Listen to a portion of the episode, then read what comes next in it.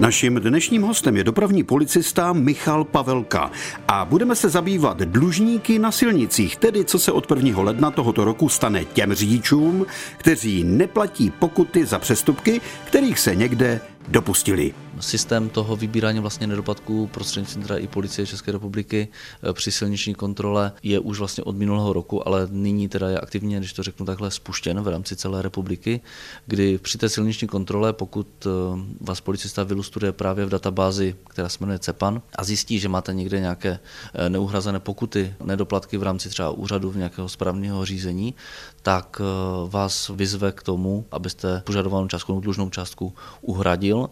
V případě, že tak eh, neučiníte na tom místě, tak eh, vám může odebrat registrační značky vozidla, které vám opět zase vydá po zaplacení právě té dlužné částky. Stojím na cestě, je tam policejní hlídka, nemám z čeho zaplatit ty své dluhy, vezme mi ty značky a co bude? Auto musím nechat tam, nebo můžu jet bez značek, dostanu nějaký náhradní doklad, abych se dopravil domů. Jak to bude vypadat? Pokud tam to auto vaše zůstane, tak ho budete muset nechat teda odtáhnout zase na vaše náklady. Po uhrazení vám ty značky vlastně budou vráceny. V té jízdě dále pokračovat nemůžete, eh, protože to vozidlo není vybaveno registračními značkami, ty registrační značky vám byly zadrženy a budou vám zadrženy po dobu toho, než uhradíte ten nedoplatek. Když už bych jel autem bez dopravních značek, eh, co mě čeká, jaká pokuta? Tak eh, v případě, že teda pojedete s vozidlem, na kterém nebudou umístěny registrační značky, eh, tak eh, policie to s vámi na místě řešit nebude v rámci nějakého příkazního řízení to, že by vám vypsal pokutu,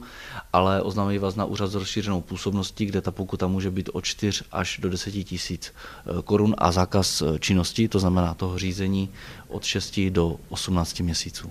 Mě tak ještě napadlo, že bych se třeba mohl vymlouvat, že ty značky mi někdo ukradl, ale vy asi v té registraci okamžitě zjistíte, že jste je odebrali předtím. Ano, že ty značky jsou zadrženy, to samozřejmě bude mít policista ve evidenci. Posloucháte rozhlasový seriál Bezpečný průvodce džunglí zločinu, tentokrát s dopravním policistou Michalem Pavelkou. No a teď může nastat situace, že já jsem dlužník, nejedu svým autem, ale půjčím si auto třeba od bratra, od souseda, od manželky, co v tom případě se stane? Tak v tom případě eh, právě zase v rámci té kontroly zjistíme, pokud policista samozřejmě vás vylustruje v té evidenci, co se týká těch nedoplatků, že máte nějaký nedoplatek, vy nebudete ochoten nebo nebudete mít ani tu hotovost, případně platební kartu, abyste mohl uhradit ty nedoplatky, tak eh, dojde k zadržení nebo k odebrání těch eh, registračních značek auta toho souseda nebo bratra a ten bratr samozřejmě, eh, pokud pak by přišel na tu stanici a prokázal, nebo soused, že je vlastníkem a nemá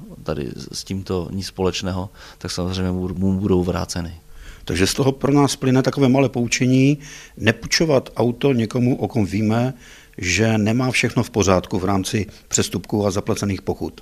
Ano, pokud to víte zrovna, že soused není třeba moc, eh, moc aktivní v platbách nějakých pokut, obecně, že to třeba nějakým způsobem víte, tak eh, samozřejmě už si musíte rozmyslet, komu ten automobil svěříte. Ještě jeden takový problém, když jedu třeba po dálnici, tak dnes už nemusím mít eh, dálniční známku za oknem, všechno je elektronicky řešené.